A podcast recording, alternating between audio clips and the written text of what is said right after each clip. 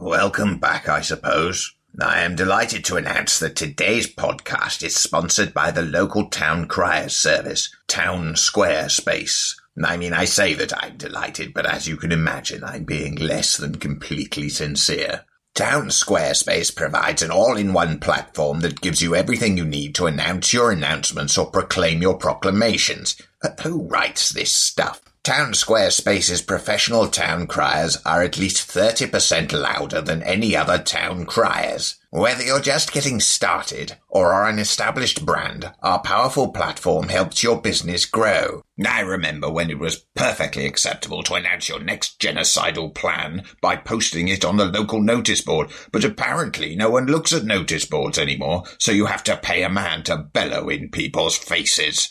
You people sicken me. Back to the podcast. I have let Russ Morrissey and Peter Coffey out of the dungeon for a few hours. You're lucky you can't smell them.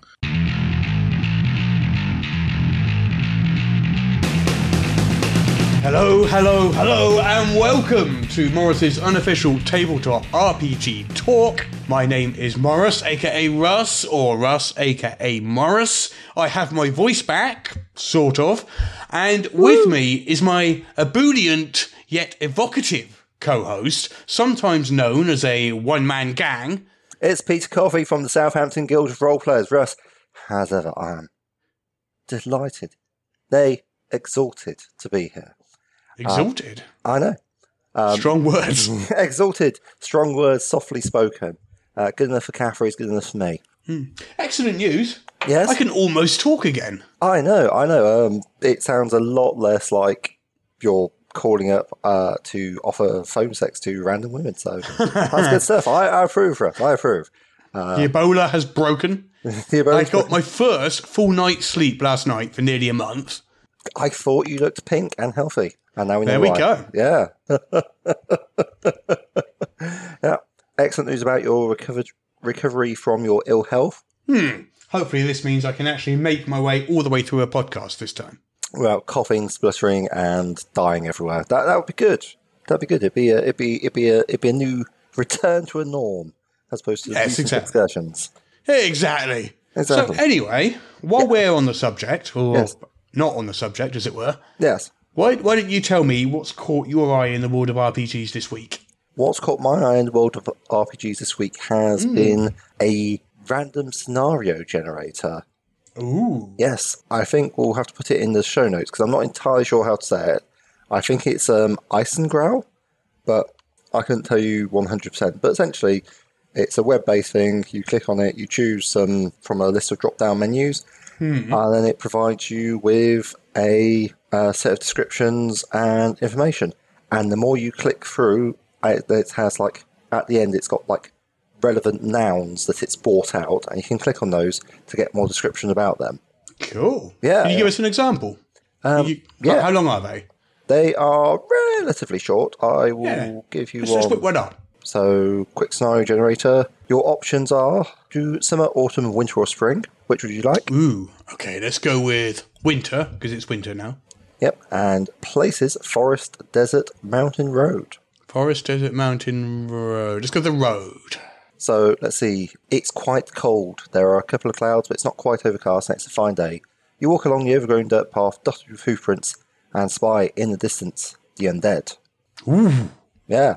Not the undead. I know. Uh, and that's a quick scenario generator. They also have the Hamlet of Badgercroft, which The has the Hamlet of Badgercraft, which is Hamlet of Badgercraft. Yes, it's um, yeah, it's uh, a a whole new thing, and so you could generate things like a tavern, an alchemist, general store, blacksmith market, temple, brothel. So if we said general store, create new building, and that gives me, well, it did give me something. It's got factions and NPCs. What do you do there, little fella? I don't know. I, I haven't looked at it, but it's that much. But it generally seems to be giving you a lot of background information that sort of all hangs together quite Cool. Yeah. Yeah. Um, T- Talking of random creators, I just pulled up my favourite tavern creator. your favourite tavern creator? Tell me more. Here we go. I've just whipped whipped one up. You ready for this? Yeah, the yeah. Cuddly Dragon Mead Hall. It's an upper class large building with eight waiting staff. It is owned and managed by Madeline Carter, sleeping, uh, jewellery covered. A gambling half elf gambler is looking suspicious. A staggeringly stupid half orc forester is crying into a beer. A softly spoken halfling painter is laughing at a stuttering gnome scholar. A group of six elf bards is exchanging insults with the stuttering half orc gladiator. The pub is part of a chain based in the town of Rochdon. You'll love our dice. Notable patrons Catherine Bond, shipwright, very sad. Albert Wilson, warrior, muscular. Borin Slatesmith, gambler, gossiping. Arnar Eldali, trapper, one armed. Thralin Silver Quarry, armourer, muscular, and three mobsters. Interesting. Rumours. A unicorn has been spotted in a nearby forest. Dengue fever has struck the town of Seaworth. Shepbury was raided by the Red Shadow Castle. And then we've got a menu. We've got a drinks menu. Happy Jake Port, uh, which is 10 silver pieces. Burgundy opaque smells like honey. Uh, Jolly Sir Wine, one silver piece. Turquoise sticky smells like pears. Uh, a food menu including grandma's roasted rice served with tree bark, spicy steamed tree bark, bit of a theme there. And the, today's special is special potatoes and turkey broth cooked in tricky blade cognac. Interesting. And is, uh, was all that just generated procedurally just now? Yeah, Oh, nice, nice, just one one click. sweet. Yeah. So, yeah, like I say, it's like the idea here. I think is much the same. You get the thing, but it's uh, expanded to include like the NPCs and so forth. Yeah, It, it's, it's, uh, I, I saw it, and uh, a lot of people do say to me that like that, and I see a lot online that like improvising all that sort of thing is quite hard. So I don't know, just just go with it. So uh, I can I can see it being very handy if you, especially if you need inspiration as well. If you find yourself being being a bit samey sort of thing. Anyway, sure. so um, another thing that caught my eye, I suppose, was um, there was Two a things. I know two things. Maybe I should save one. Ah, yeah. Uh, another thing I saw that also caught my eye was um, some the you know the latest editions of the Player's Handbook Mm-hmm. with the like really nice covers. Mm-hmm. Well, there was an issue that someone had where they'd got it, but it was like bound the wrong way up, so all the text was in down compared uh, was upside down compared to the covers. Yeah. That sounds amazing. I want one. Well, here's the thing: they didn't want one because I don't know. They they lack appreciation of um, such quirky found artifacts of beauty. Uh, sent it back to Wizards, who replied saying, "We're very sorry. Please accept our new one," and sent him one which had the exact same problem. It's like, oh, uh, like, So it looks like there was a batch somewhere with. Uh, there was a batch which unfortunately Yeah. they didn't check before sending out. So it's like, sounds like an expensive problem. it does, it does sound like an expensive problem. Uh, and it's not like the first time that they're. I mean, can they just not find decent printers? Do you think? I mean, what's what's the deal? Well, Because it happens sometimes. it it's does. just yeah, yeah. uh, pro- problems with publishing happen. Hmm. No, not really. Anyway, Russ, tell me what what's caught your newly plague-free eye? not plague free. It's like less plaguey, but not plague free yet. Oh, okay. So, like, when you're skirting blood from your eyes, it only goes like four five mil instead of four five inches. Right, right. Something like that, yeah. so what caught my eye? Yes. So, uh, renowned artist uh, Tony uh, DiTerlizzi. I'm not 100% sure how you pronounce his name, on account of the fact that I'm not 100% sure on how you pronounce anybody's name. But Tony uh, uh, is, you know, an iconic planescape artist, and he was talking about uh, 25 years of planescape. It's 25 years ago that setting came out, and uh, he he shared a whole bunch of his sort of original sketches and concept pieces. Nice. Um, he, he did all this on Twitter, Yeah. um, and I compiled some of them into a little article with like click throughs to see more of them. But it's really, really brings back proper memories for me. All this art. I haven't looked at Planescape in years, to be fair. Yeah, it's a bit of a thing actually because someone in my club was proposing to run something along similar lines. Yeah. I thought this was an excellent opportunity to actually play Planescape Torment because people have talked to me about it, but I never actually played it. I think there's an is there an updated version of that now? Yeah, yeah. This is this is the enhanced edition. Yeah, So because the original, I think, would be unplayable graphically these days. It it did have the option of playing it has the original. It was mostly I can't remember the exact words, but it was basically make it uglier, slower, and less readable. So I was like, I'll take the I'll take the enhanced edition if that's okay. Yeah, yeah. yeah. Ti- ti- time has moved on. Yeah, like I vaguely recall pe- seeing people do things with it, but I never. It, it never appealed. Like uh, I was more of a Half Life man. What can I say? Have you ever played in the Planescape setting? Played D and D in it? Not yet. Not yet. That is that is why. You get the opportunity to. I think you should. uh, well, that, It's a great. It's a great setting, and you know you got this city where like gods and demons and things are all just like wandering around and well, well, this this is my all ruled by the Lady of Pain. Whose na- whose name has come up. She sounds a bit Ronseal to me. She's, like she, she, she, she sounds lovely. yeah, she's a lady. She'll cause you pain. It's like try try not to try not to knock her off. Yeah. Right. So right. So okay. yeah. So anyway, yeah, that's what's caught my eye. A whole bunch of original Planescape sketches and concept pieces posted by the original author. yes. Uh, are those on EN World or They are, and then you can click through to the actual tweets from there. Ah, marvelous, marvelous. I shall uh, probably do that and have a look at them because they do sound exactly my cup of tea. I do enjoy a good bit of RPG art. Um, anyway, so Russ, let's talk news. What's, what- News, what's in the news this week? news, Yeah, news, Russ. news. All right, let's do some news. We should do some news. It being a news podcast, I feel. First thing in the news this week: Yes. Mr. Robert Schwalb, Oh, veteran um, game designer. Shadow of the Demon Lord, if I recall, or I just Yeah, wrong? Yeah, nice, nice. uh, D and D Fifth Edition. He's Uh, worked on Warhammer. He's worked on that. Yeah. he's worked on he's, on, he's worked on tons and tons of stuff. Uh, Yeah. He contributed to Judge Dredd in the World of 2000 AD, Hmm. which is you know his uh, most stellar achievement so Oh. far. I'm sure. Yeah. Leave the best to last, obviously. Yeah. Anyway, he has released his own version of the Warlord class for D and D Fifth Edition. for the Indie fifth edition. So Yes. Warlord, if I recall, didn't play a lot of it. Didn't find it objectionable, as many people did, but Hmm. whatever. It was fourth fourth edition. Uh, originally, I mean, I think it, it's it's got a history going back further than that, but I think Right. that was the first time it came into fruition as a full fledged class. Was, was was the Warlord in fourth edition? Uh, yeah, so this is a fifth edition version of that. Yeah, So it's a ten page PDF. Uh, Yes. It's a charisma based class, as you might expect for a Warlord. Yeah. Uh, D10 hit dice. It's uh, got abilities like uh, commanding presence, which Yeah. gives nearby allies a damage bonus. right, Uh, right. Battlefield command. It's got a whole bunch of subclasses along with it, like the uh, resourceful leader and the horde master. Right, right, okay. So it's a whole proper new class with subclasses. Yeah, and yeah, yeah, fully strong, done. strong. Yeah, okay.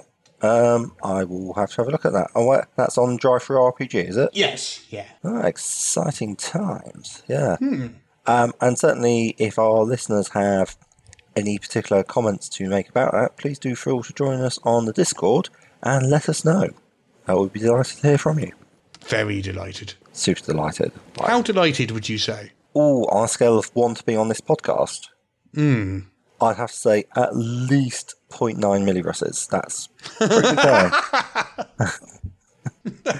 yeah, we're, we're talking like exalted ecstasies, paeans of joy, heavenly, heavenly hosts are singing. Hallelujah! That sort of level of excited. Fair enough. okay, next in the news. Next in the news, Moving yes. swiftly on. Uh, Acquisitions Incorporated, Penny Arcade's D and D game that has uh, been a podcast. It's been great big live shows which sell out massive theatres. It's you know it's a big, big, big, big deal. yeah, yeah, huge. Yeah, yeah. Um, so uh, it started over a decade ago during the uh, fourth edition era of D and D as a podcast featuring uh, Christopher Perkins from Wizards of the Coast Wow. and various sort of members and friends of Penny Arcade. So it's kind of like you know it's it's like Critical Role in a way. Well, very very much like Critical Role. Uh, also in scale as well. It's massive. Yeah, yeah, yeah. Um, so Penny Arcade is responsible for those big PAX video game conventions Yes, yes. and uh, the more recent PAX Unplugged and stuff like that. In fact, PAX South uh, just happened this last weekend, I think. Wow, that's yeah, major conventions. So yeah, Yeah. So anyway, that's not news. That's all old news. But this Yeah. bit is news. The context, Russ. It's all about Yes, context. Yeah, yeah.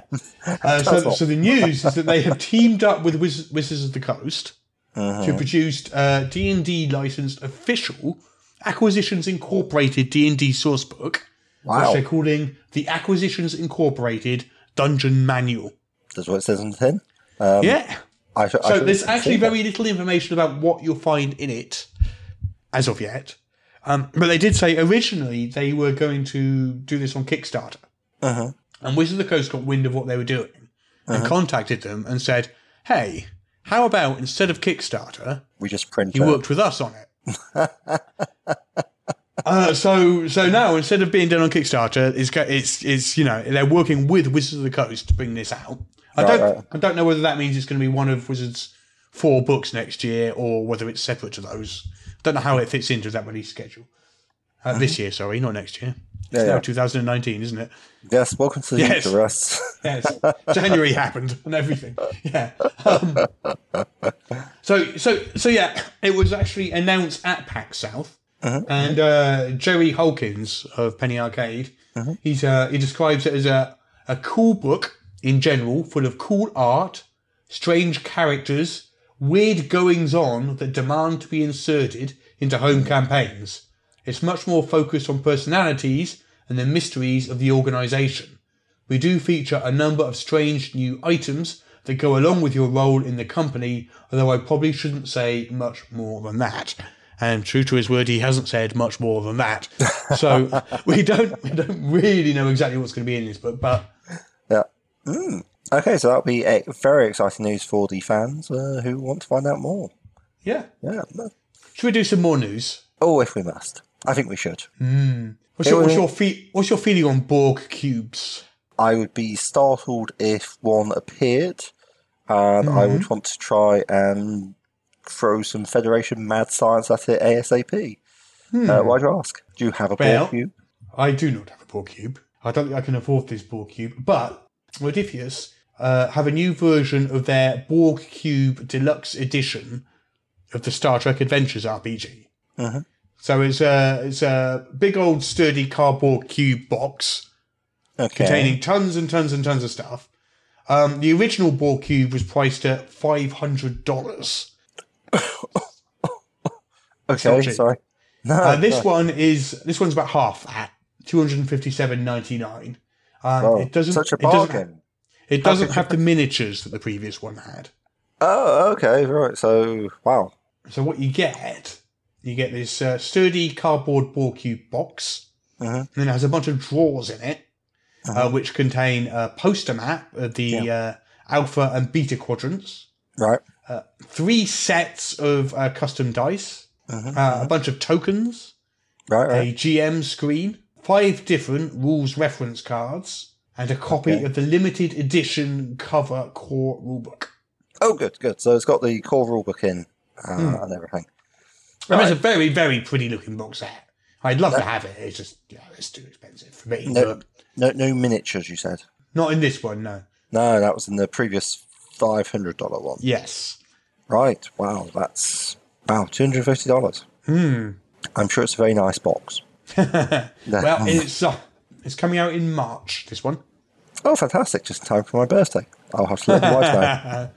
Well, if you are if you are a Star Trek fan, I mean, I don't know, and you've got some money to burn, I think that's a is a good choice. If Yeah, you can afford it. that is an impressive level of fandom. Yeah. Yeah, a bit too, bit too rich for my blood. It's like I love these. I do love these deluxe products like this and Invisible Sun and that Beadle and Grimm's uh, Waterdeep thing. It, it does sound But I can't very similar to the Yeah. Invisible Sun thing because um, I've seen I've, I've actually seen a copy of that and it it does sound like very similar. So Yeah, ah, yeah, you sort of have these almost objects that are just kicking around and but I don't know. Would you would you ever actually get to play with them? That's the that's the question. I would hope so for that money. I think I'd insist on it. But Russ, we're playing Pathfinder. We're playing No. Star Trek now. We are getting five hundred dollars worth of value out of this game. oh dear. Moving on, we'll stick it. We'll stick in galaxies. This one far, far away, Yes, a yeah. long, long time ago. Uh, Star Wars. Uh, Fantasy Flight Games has announced a book called Allies and Adversaries For Star Wars. for Star Wars. I think you can probably guess exactly what that is. I'm I'm hoping it's got some sort of Imperial versus Rebellion and then general associated bounty hunters, mercenaries, and um, rogue smugglers with access to really fast ships. It's uh, it's got over 130 Star Wars NPCs, That's a lot of NPCs. including Emperor Palpatine, Boba Fett, Jyn Erso, Wicket, and so on. Right. So covering quite quite quite a lot of Yeah. uh, various characters, alive and dead. So Yeah, yeah. it also says it goes beyond stat blocks and you get full backgrounds, motivations, tips, and all sorts of stuff. Do they have lots of really nice pictures inside? I would be amazed if it did not. No, I think that could be a very nice coffee table style book, and Yeah. also an excellent resource for running Star Wars games if you want to uh, play around in that.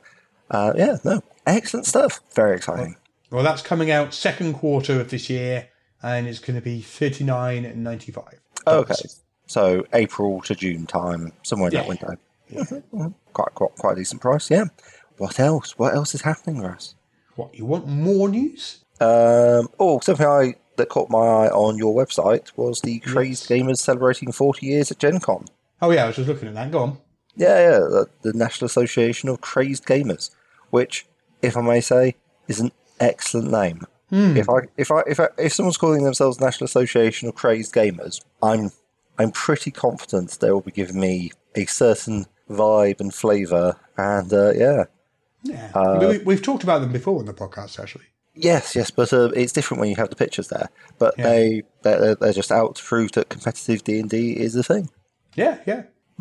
Yeah, um, and it seems yeah they've got a lot of stuff going on, like um, the awards for role playing and the uh, exhibiting the character and role playing and so forth. It's Yeah, I mean they've been around since the 1970s. yeah, yeah. So it's it, it, it is impressive. Um, maybe not my particular cup of tea, but they they seem really happy and enthusiastic. So fair play to them. That's what I say. Excellent, absolutely. Right? So, Peter, Yes, Russ. how would you like to play our favourite game in all the world? Our favourite game in all the world. Oh, um, in which case I'd like to be the top hat. Oh my god, you just actually brought up the worst game ever, ever designed by anyone in the history of ever. I hate that game so much. What? What are you saying? We're not here to play Monopoly? I'm so confused. Instead of Monopoly, how about we play a, the game where I tell you the name of a Kickstarter and you try and guess what it is from just the name? oh yes, I suppose we could play that as well. That is also quite fun. Yes. Oh dear. yes. So Are you so- ready? uh, I, I I may need another couple of minutes for maniacal giggling at my own joke.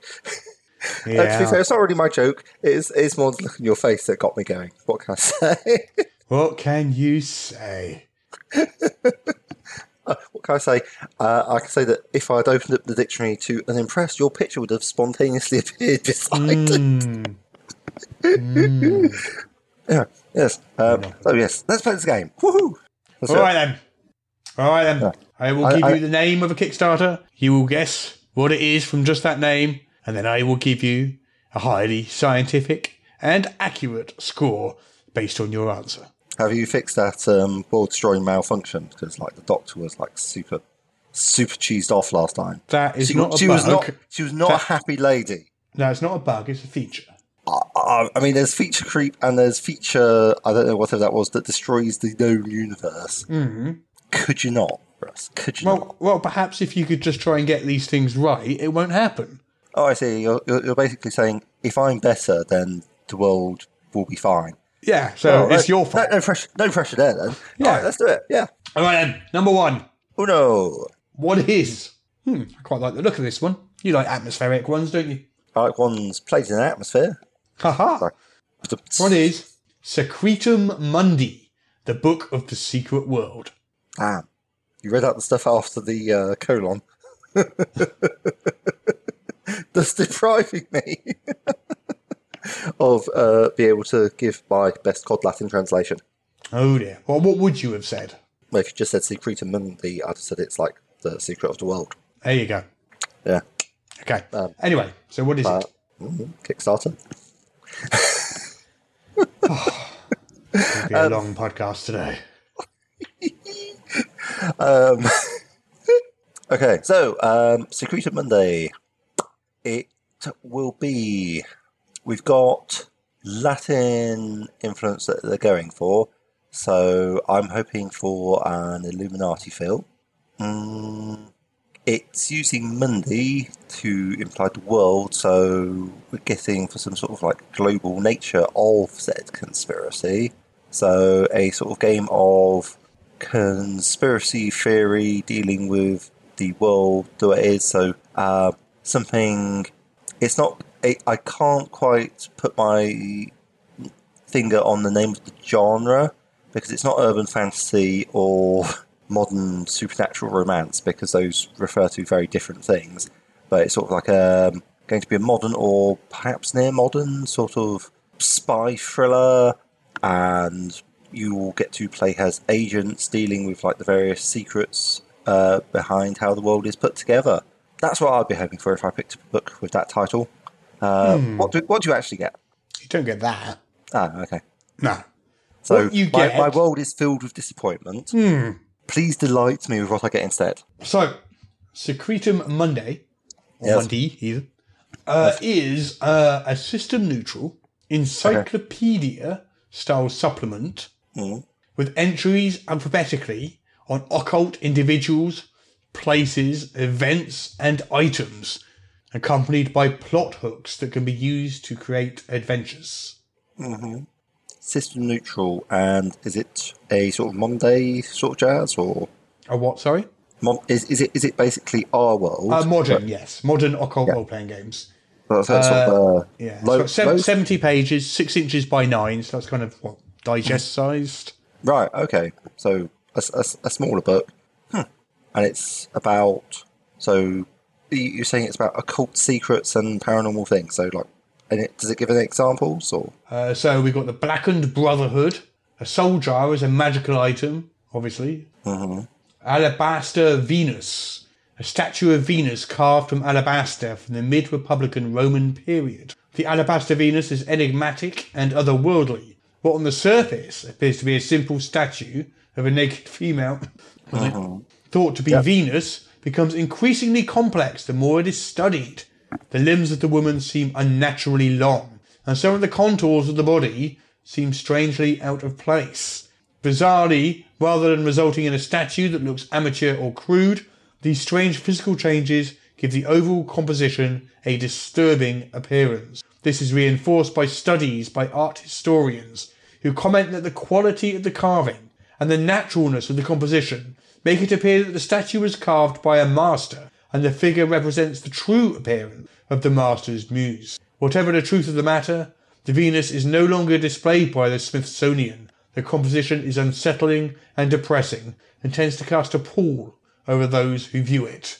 The Blackened Brotherhood have stated that the statue is really a depiction of the goddess Cormorgan, the Celtic goddess of love and death. Hmm. Interesting. Not ringing any bells with me in particular, so it Well, it's not like it's, it's fictional. They make it. They made. They made them all up themselves. It's not like stuff taken from. So this is okay. So this is coming up with, I suppose, new and original plot hooks that you can use where players can't metagame by knowing about how it works before. So yeah, okay, a source of inspiration for GMs everywhere. Good stuff. I think you got ooh three out of ten for that. I think that's a uh, fair score. Okay, the, the aim is to get as close to zero as possible, right? no, have, have we been playing this wrong? That may be your aim. Okay, go on. What's the next one, Russ? So the next one, I'm not going to do this one. I am just going to give you the title because I know not- you love titles which explain exactly what they are. This This is one of awesome. those that there's ah. there's just no point putting it in this game because it's so. Are you ready? I, I was born ready. Come on, delight me. 100 maps of Fantasy Islands.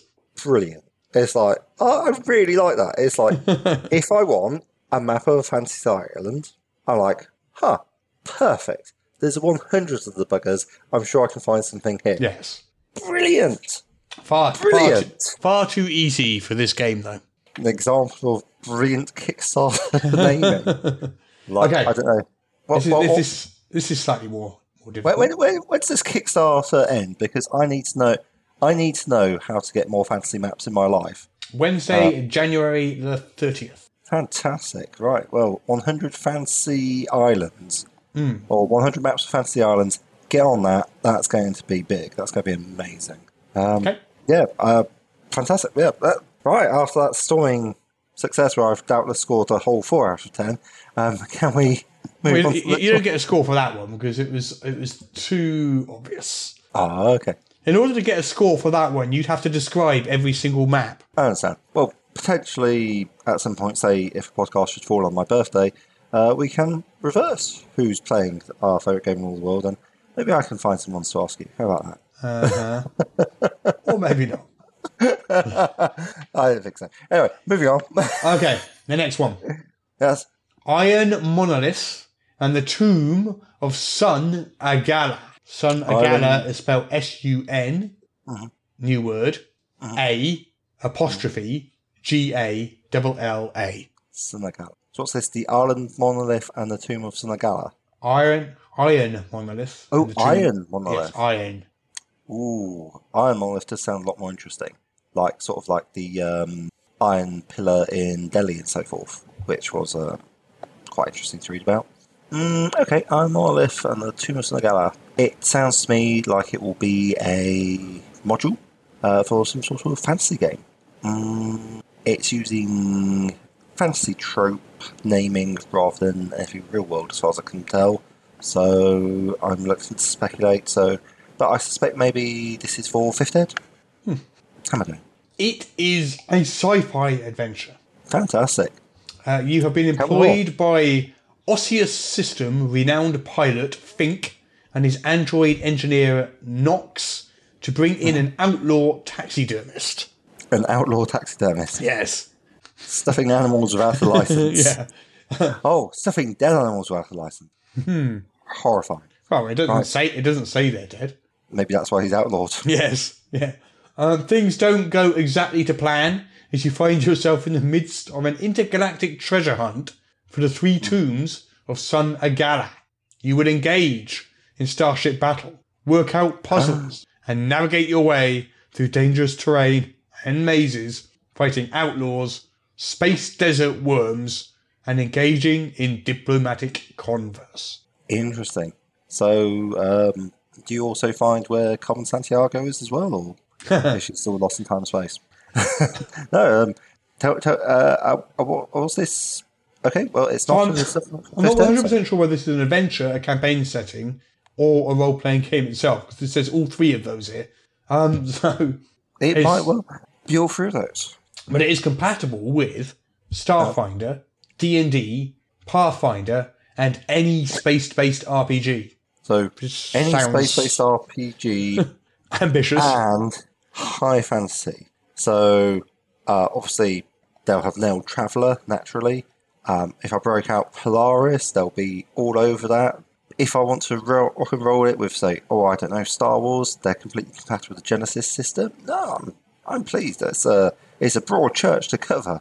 Um, Yeah, I Hulks s- and Horrors is my Yeah. favourite OSR one at the moment, so that will Yeah. be. Uh, I, I, I suspect you might be disappointed if you go in expecting it to be fully compatible with any space-based RPG. No, no, no. If I if I take Balan, which is a game of space fighter pilots, and play this game, I, I'm expecting compatibility. And as you say, I will be sorely disappointed if it's not. I don't think you should be so negative and doubt them. Take them at their word, dress. Any space-based RPG. Oh yeah, it's right in the title there. Look. Mm. Yeah. okay. Well, I, I, it's a, a source book and a setting and a system as well. a role-playing game based on the D20 dice system, compatible with Starfinder, D&D, Yes. and Pathfinder, or any Yeah. space-based RPG is is the phrasing they use. Broad claims. Broad claims. Um, but I Ambitious. won't believe them. Ambitious, yes. but if you don't reach for the sun, then you'll never catch fire and fall into the sea. Wait, no, I'm sure that's not right. I must have got that. Right, next one. Oh, uh, for that you get uh, what did you say?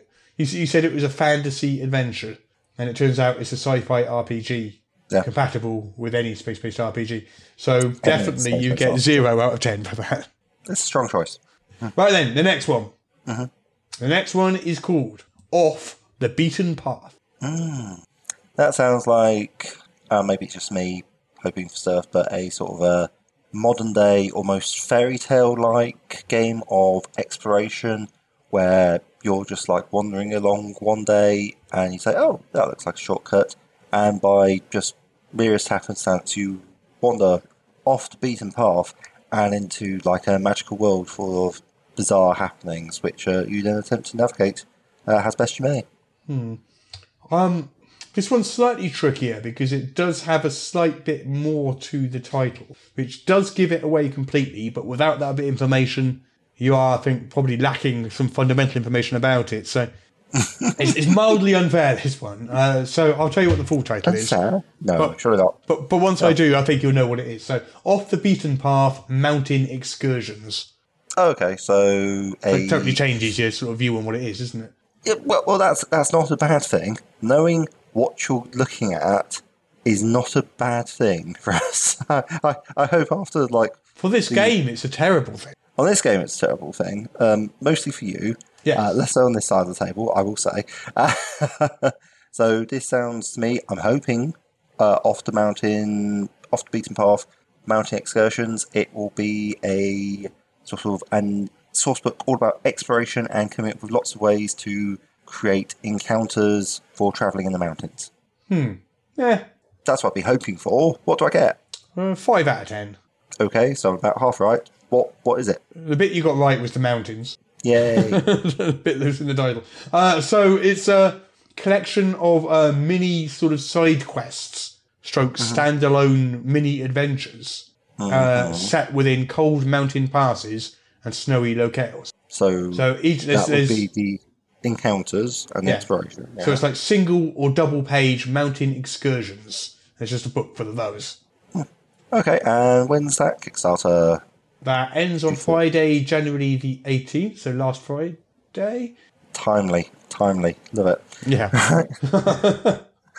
well, yeah, okay. Uh, never mind then. and it's for swords and wizardry. Oh, okay, which is a sort of OSR Yeah. style thing. Yeah. Or yeah. Okay.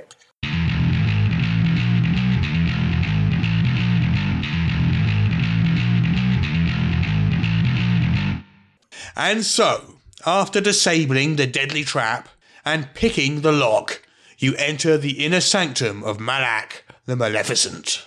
Ah, getting goosebumps. It's a large room decorated with ominous arcane markings.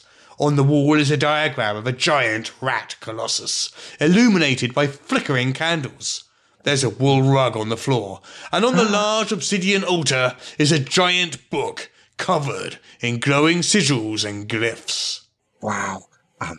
Okay. Okay. Okay. Um. What color is the rug? What? The rug. What color is it? It's it's uh, it's red. Uh, the runes on the giant book on the altar start pulsating, and it seems so- like the light dims in this eerie chamber. D- does it have any kind of pattern on it? What the book? Yes, it has sigils and glyphs. No, no, no, no. The rug. Does the rug have any patterns on it? Well, no, it's, it's it's just a plain red rug. Anyway, you catch a glimpse of the cover of the book. It reads Malak's magnificent plans. Okay, I'm, I'm gonna approach it cautiously. Uh, the book. No, the, the, the rug. I stand about 10 feet away. I get my uh, 10 foot wooden pole and both hands and I reach up very carefully and poke it. What does it do? Well, nothing. It's it's a rug. There's something ominous about the way the candlelight doesn't quite seem to reach the book, as though some maleficent presence were pushing back against the glow. Okay, um, I'm going to step forward cautiously yeah, and put one foot on the rug. Anything? No, it's a friggin' rug. It feels soft. Would you say this is a new rug or is it threadbare and a worn? It's it's just Average age. Look, you notice on the altar by the book there's several large gemstones. They must be worth thousands. They glitter invitingly in the candlelight. What, what, what, what, did, what did you mean by that? What does what by what? Average age. What, what's average age for a rug? I don't know. Um, it's just a rug. Um, it's 25 years old. Anyway, can we get back to the book now? 25 years old, eh? But still soft. Something is awry. I'm going to cast Detect Magic on the rug. Oh, for goodness sake. Okay. The rug jumps up and attacks you. It was a cleverly disguised Umberhulk. Happy now? Ha! Knew it.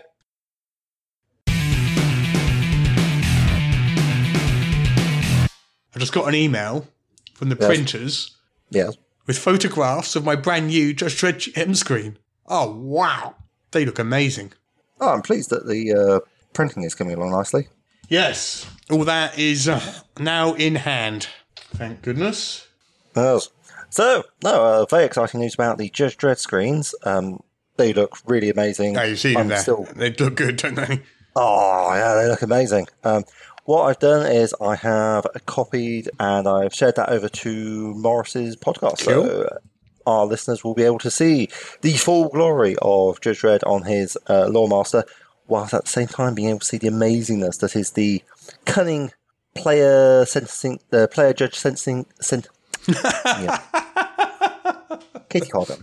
Uh, um, they do look So good, though, don't they? They do look good. they w- they will be able to see the full glory that is the player judge sentencing guidelines, which are on the player facing side of this GM screen. Hmm. Which is actually an amazing way to segue into our topic of the week this week. Fantastic. Yes. Uh, so, what, Peter, is our topic of the week? Our topic is the much underloved but so important design of character sheets. Character sheets. I do love a character sheet. In fact, I got to say that a character sheet is one of the things I look at first. Yeah, Basically, a new game, I look at the cover of the book first, Yep. probably the character sheet second. Yeah, absolutely. They are vital to a game. They're vital to running the game because as a GM, you've got like your books, you've got your player's handbooks, your like DM's guide, you've got your monster manuals, you've got like a whole paraphernalia, many different things. You've got the back of the GM screen hmm. to look at if you are to roll with having a GM screen, which I know you're not one to do. But for players, this is 95, 99% of what they'll be looking at for their entire It's career. your user interface into the game, basically, isn't it? It is your user interface. I know I keep on banging on about this and keep on talking about it, but it's just like I see a lot of role playing game systems. I see a lot of terribly designed character sheets. I see a lot that are very pretty. I do. I am Uh, a sucker for a pretty character sheet, though. if a character is very pretty, I will forgive it a number of sins because I really do like a pretty character sheet. Have you seen like the Oh. Yeah. the Numenera ones, for example, with that circular design? Absolutely gorgeous. Oh, Stunning. You know what? I think I have. Yes, and stunning. Quite tricky to read. I expected something that you would grow accustomed to. It's quite busy, But- but yeah, it's Yeah. but it's gorgeous, utterly gorgeous. Absolutely, and this is this is an important part of the aesthetics. It's like you know the components of a game, not just role playing games, but any game should be a pleasure to interact with. Absolutely. Well, well, but it's like more of a general principle, which is the thing that has a game creator you need to think about is this is what five six of your player base, counting the DM, are going to be interacting with this bit of paper. Like they, they, they may well start picking up the rule books the more they get into it, but their first introduction is going to be with this bit of paper. And if they don't understand how to run your game, or like they don't know what the most common things that are going to come up in the game are from your character sheet, then you have an issue, my friend. You have an issue. So, like, uh, and there are very few places that do it. Like the Savage Worlds character sheet, I basically have never found one that I really liked because all the information is like scrolled away, or it's like, or, or information that you just don't use. I mean, the classic example, I suppose we could say, is Dungeons and Dragons because the ability scores and the actual number you need to add to the dice are not the same thing. They are related, absolutely. And after you spent some time doing Well, it, what's interesting is you're supposed. I, I do this wrong apparently. So you know you've Yeah. got like the main bit and then the bit sort of like hanging off it. and one of them you put the ability score in, and one of them you put the modifier in. Yeah, big number goes in the little box. Uh, modifier goes in the big box. Yeah, Yeah, I always did it the other way around. that's fair. I mean, It makes I- it makes I- more sense to put the modifier in the bigger box, but I just wasn't doing Yeah, it because it's the number you use. Yeah, the, the number you use should be big and eye catching. And yeah, I mean, after the first, I mean, it only took me for 30 or 40 character sheets, like in a short space of time, to say, hey, wait a minute, maybe I should make this easier for the new players, and they shouldn't be trying to add 15 to the roll. Because uh, I, I noticed it. It's like because I teach a lot of new people how to roleplay. So 13th Age, to move away from Dungeons and Dragons, and 13th Age, uh, similar. It's like an offshoot of D&D, but it's got the same thing where you've got the stats across the top, underneath that you have the uh, ability modifiers, works in exactly the same way. They have a third thing for level, and then they have a line underneath. And you are supposed to know that you add the level and the ability modifier and put it underneath. But it looks, I, I realised this after the fourth consecutive person had done it, it looks like you're supposed to sum up all of those three numbers. So 18 plus 4 plus 1 is obviously 23 as opposed to plus 5. Right. And when when people say to me, oh, I've got 23, I'm like, "Hmm, interesting. That's impressive for a level 1 character. Just browsing through some character sheets here because I've got like this. Yeah. Uh, I've got on EN World in the download section. There's this character sheets area. There's 672 different character sheets there, having been downloaded three and a half million times. yeah, a there's a, there's a lot of different ways to address problems. So the fact that you know there's quite so many character sheets implies that people are having different problems. They're all attempting to Yeah. resolve them in different Putting ways. up some of the really early AD&D first edition character sheets by TSR. Character sheets back then were less, I don't know, less ornate than some some are these days. They look they look a bit more, I don't know, spreadsheet like. That's maybe not quite the right right term, but what you're looking for is to have it be as intuitive as possible. Mm. Surely, I mean, and there are common, I would say, mistakes in presentation. If it's hard to read and unintuitive, then people will discard it, and that's something that many people are aware of and invest in. what would you say is your favourite character sheet then? An example of a really good one. Yeah, uh, White Wolf, like the World of Darkness character sheets, Mm-hmm. I found those like the older versions. They had how you put the numbers in. They had those the on ones the with the character sheets. That you filled in. yeah, yeah. I like. I like. It's I very like, um, much like that idea. I find that very intuitive. Yes, it's like um, it avoids issues with like trying to work out numbers. If you have a lot of numbers to put on your character sheet and then you have to derive things from them, it's not very clear how you do that. That that's, in my opinion, like a, a barrier to accessibility. Yeah. It's a barrier to learning. I'm looking at a character sheet right now, which is done Uh-huh. in a map style. So D and D Fifth Edition. Oh, okay. So it looks like a little map I'm seeing there. Yeah. Ah. I'm not 100 percent sure it's the best character sheet in the world, but I, I, what I was trying to bring it up was as, as, a, as an example of an artistic one, and how I Yeah, yeah, how I appreciate artistic character sheets, and I'm willing to forgive a number of other sins if the character sheet looks pretty cool and artistic, like this one does. So this one looks like an old school D and D map. Yeah, that is, that is pretty sweet. various boxes look like dungeon rooms, and they're linked by little, you know, tunnels and and stuff like that. And I love, I love the sort of whimsy and the sort of uh, the effort people put into making these sorts of things. Absolutely. I, I think it is um, really, really quite beautiful. The problem is, it's like, um, where do you look on this sheet to find stuff out? I mean, because there are some things that you will ask for again and again and again and again. You shouldn't have to learn how to use the character sheet. It should be easy and obvious. Like, if I said roll initiative, then, you know, you're going to have a fairly good idea that it's going to be something dex based. But for people who've never played role playing games before, which is more and more of the role playing population, then that's not an obvious thing to do. And the re- reason board games, in my opinion, are doing really, really well is because they're easy to get into. You can understand stuff. They make themselves as easy to understand as possible because they're in bitter tooth and nail competition with every other board game out there. So if you don't understand what they're trying to tell you, you will give up and you'll go and play a different game instead.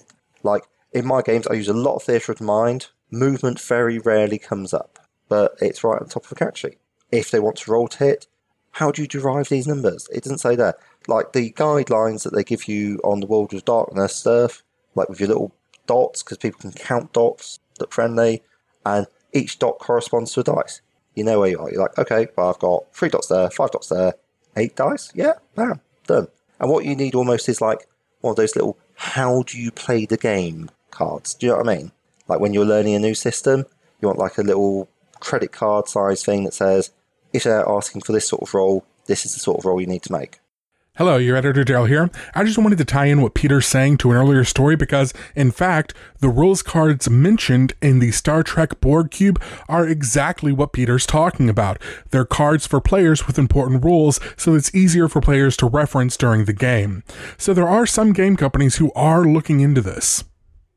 There's one thing I think is quite important about a character sheet is that it needs to convey the right mood for the game that you're playing. Mm, absolutely. So like That's really yeah, important. So like uh, for a sci-fi game, you want a sci-fi looking character sheet. For a superhero game, Hmm. you want a sort of comic book looking character sheet. For a fantasy game, you want a kind of fantasy looking character sheet. For a horror game, you put a get one that attempts to evoke some kind of you know macabre sense in you. Oh.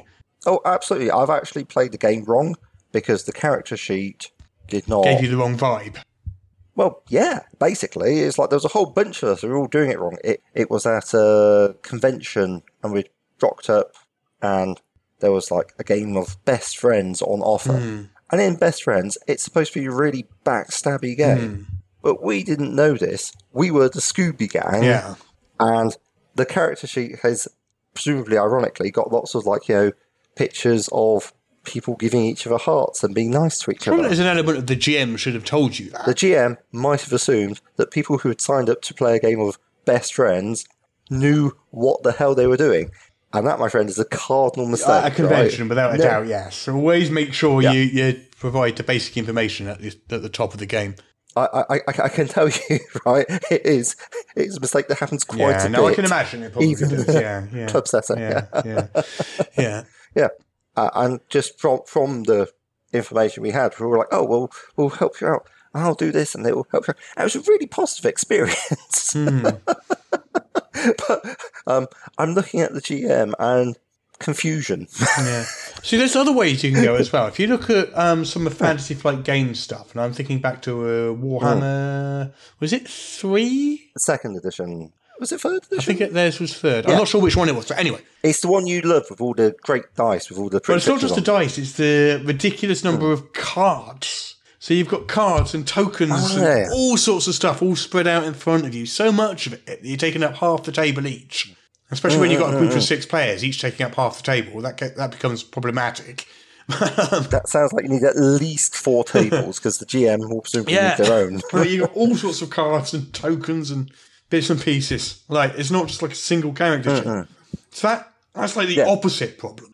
That they don't Yes. they've gone so far into like crafting and engineering they get yeah, they made it into a um yeah, fantasy flight games They're well known for their very highly you know, highly engineered, very well produced board games and stuff. And they bring those We're, we're, we're not we're not saying that they own stock in a cardboard factory, but if I was to learn Yeah. this, I wouldn't be I wouldn't be surprised. Let's say that. But they bring they bring those sensibilities to their role playing games as well. And while they look Yes. gorgeous, I personally find Yes. that they're far too far too cluttered with too much stuff. I definitely like a single sheet character sheet. Yes, it's just you've got, always got this incredible tension between trying to get as much information that's relevant to the players over to them, whilst at the same time not filling it with you know spraff and general things that are no good. What what if what if you need to like make some notes on Hmm. it? Like you, you got no place to do it, and I like the box of current HP is teeny teeny Hmm. tiny. But that's definitely a thing that I've noticed in character sheets that you've got to get the right boxes, the right sizes. And the boxes are going to Oh, have God, a yeah. lot of things tracked, like hit points or health or whatever. Yeah. Definitely needs to be a larger box. Oh my god! And yeah, so many absolutely. times you, I mean, see, you see that mistake being made on character sheets. I mean, there's other options. I mean, you can use. Uh, I've got a friend who doesn't use character sheets at all most of the time. Just, Nice, just, nice. That's a good way to just go. A sheet of A4 paper writes everything down, and he's, Mm-hmm. he's perfectly fine with that because because he put it all there, he knows exactly where anything is. So he's about Mm-hmm. Yes. as familiar, familiar with the character sheet as you can possibly be because it's one he just constructed out of his own head just now. and that's not a bad Yeah, idea because really you do get to know it very Yeah. well by actually creating it. Doesn't doesn't Yes, look as pretty, yeah. but you know. You know what you're looking at. Um, there are advantages to having standardized character sheets. It does mean no one Uh, else can look at your character sheet and understand what the hell's going on. This is a problem, and if you don't understand what's going on, but you think you do, that could also be Yeah, a problem. Which I, But the other option, of course, is electronic character sheets or apps or Yes. various programs and stuff like that. And there's loads and loads and loads of them around. oh, absolutely. I mean, uh, I guess it depends upon how comfortable you are with having tablets and phones and laptops at the Yeah. table. Yeah. But that's a different conversation entirely. But I do find some apps can be quite useful. Well, I mean, we're talking about character sheets and electronic character sheets, like it or not, are definitely here to say electronic dice rollers. Hmm. Are these things that we should be okay with? I mean, some people have disabilities. If you're playing Shadowrun, electronic dice rollers are a godsend. 72d6! Right, I exaggerate, but sometimes an electronic dice roller really is, uh, is a big help with that game. So, did you say you'd made a few characters? Yes, I have. Uh, you would hate them Why? because they're ugly. Oh, okay. I'll put my hands up. They are ugly, but you know what? They're they're quite efficient. Have you thought about paying a layout person just to quickly make fancy them up a little bit? I'm actually talking to layout Yeah. people more, but this was I was basically making character sheets for people who had never played before, who had done lots of board games and like that. So I had to for the first four or five levels of their characters in like this long running campaign. I was basically making sure that all their information was on their sheets, so at least they had some idea what the characters were hmm. doing. And then after that, I was just, I, get- I just was like, look, we've been playing for a bunch of levels now. It's on you. You work it out. Here's fit, transfer it across right on there, and off you go. But by that stage, they'd done 30, 40, more, way more than that hours of D and D, which was what I was doing. They could work it out.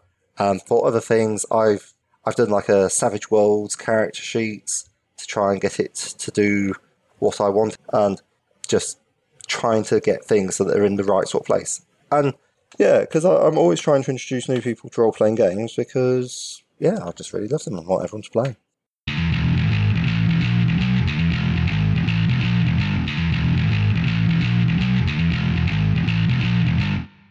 So, um, I think that's probably it for the day, Peter.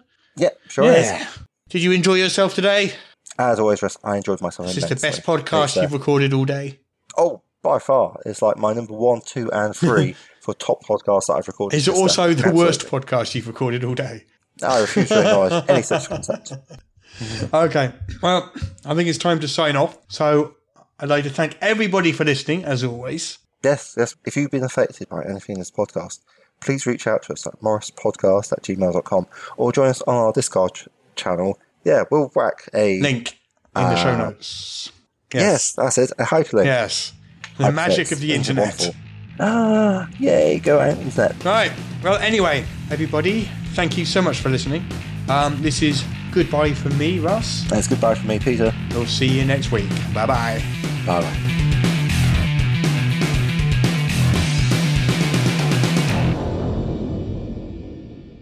Listening to that drivel just made me feel nauseous. Maybe a spot of eyeball raking will make me feel a bit better. But which one shall I torture? I do enjoy Russ's screams, but Peter makes these wonderful gurgling noises when he's in pain. Decisions, decisions.